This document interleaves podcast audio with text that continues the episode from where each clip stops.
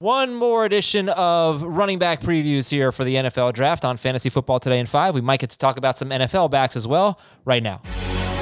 And I'm Adam Aizer. I'm joined by Emory Hunt once again as we're breaking down some of the top running back prospects in the NFL draft.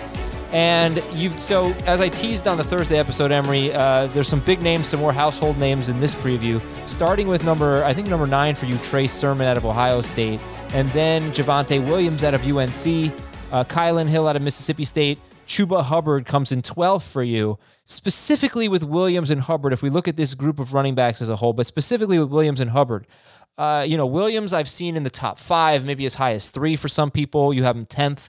Hubbard was getting, you know, Heisman buzz. Are you lower on them than the industry? I know you are with Williams. Are you also lower on Hubbard than a lot of people?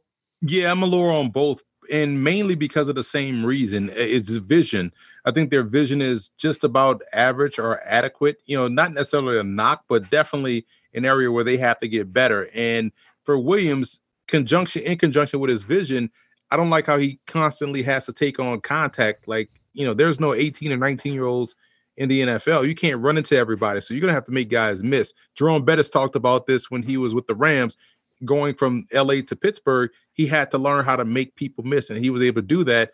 That's why he had such a long career. For uh, Chuba Hubbard, his vision, and I think this is a byproduct of the high school football and the era of football that we're in, where these guys are running a lot of zone read, where these holes are gaping holes. So he's hitting the hole at full speed without having to make a decision, and he's running outrunning everybody.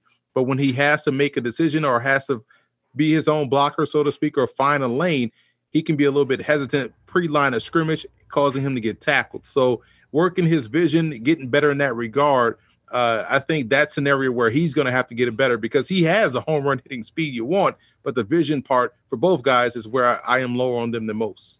And CBS Sports uh, prospect rankings does have Javonte Williams third, but not very high on Chuba, thir- uh, Chuba Hubbard. I think somewhere around 13th, just like Emory has him. All right, talk to me about Trey Sermon out of Ohio State his footwork is class. It's like having a glass of wine and, and listen to jazz music when you watch him operate, man. I put in my notes, yeah, his feet like Amp Lee, you know, and, and you may not remember Amp Lee, but he was a dog at Florida State and was outstanding in the NFL. His footwork was tremendous. And I think when you combine that with the vision of Trey Sermon, you get a really good back that does a great job in finding lanes and finding space. Now, he may not be the most explosive, dynamic runner, um, which is why I compared him to TJ Yeldon, who I thought was solid coming out of Alabama. So I do think Sermon can be a perfect uh, back for a situation that calls for two starters. So you look at a spot, let's say like how Cleveland operates with uh, Hunt and Chubb. If he can go go to a place where, let's say he goes to New Orleans where he's running with Kamara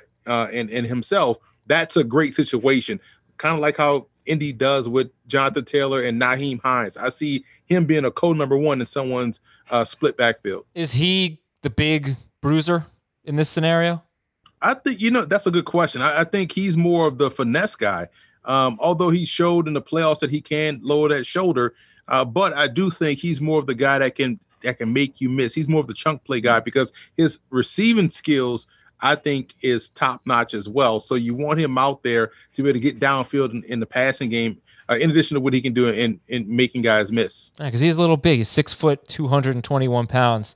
Uh, how about Kylin Hill out of Mississippi State?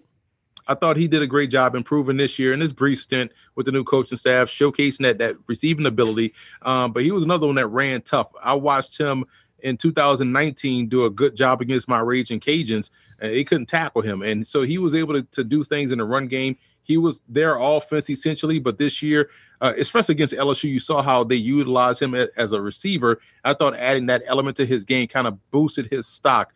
Uh, so I do think he's another one of these guys that's a good, solid, you know, RB two, kind of like a Wayne Gallman type. Um, hey, you need a, a, a couple series a game. Uh, Hill can step in and play really well and keep your offense on pace. By the way, everybody, Emory watches the NFL too and he will certainly give us his NFL opinion. So we just got done talking about free agency, and the biggest loser in terms of fantasy value for just about everyone is Josh Jacobs, who now gets Kenyon Drake and just selling off pieces of the offensive line in front of him. Looks like a much worse situation.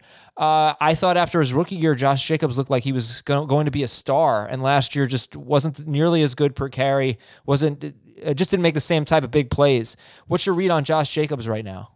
I think what we see is what we're going to get. You know, a, a, lot of it has to do with his ability, uh, his vision. You know, I know he has elusiveness, but he doesn't really have explosiveness. And he also takes on a little bit too much contact for my liking, despite having the elusiveness to make guys miss in the open field, but doesn't have that second gear behind that initial move to really take off and and really pick up those yards in chunks. He only had what one carry in college over 20 yards. And so I think that lack of explosiveness is rearing its ugly head, which is why you see them go out their way to add backs behind him and get those guys involved.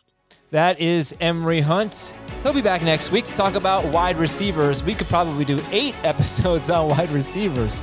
Looking forward to that conversation. Have a great weekend, everybody. This is Fantasy Football Today in 5. We'll talk to you Monday.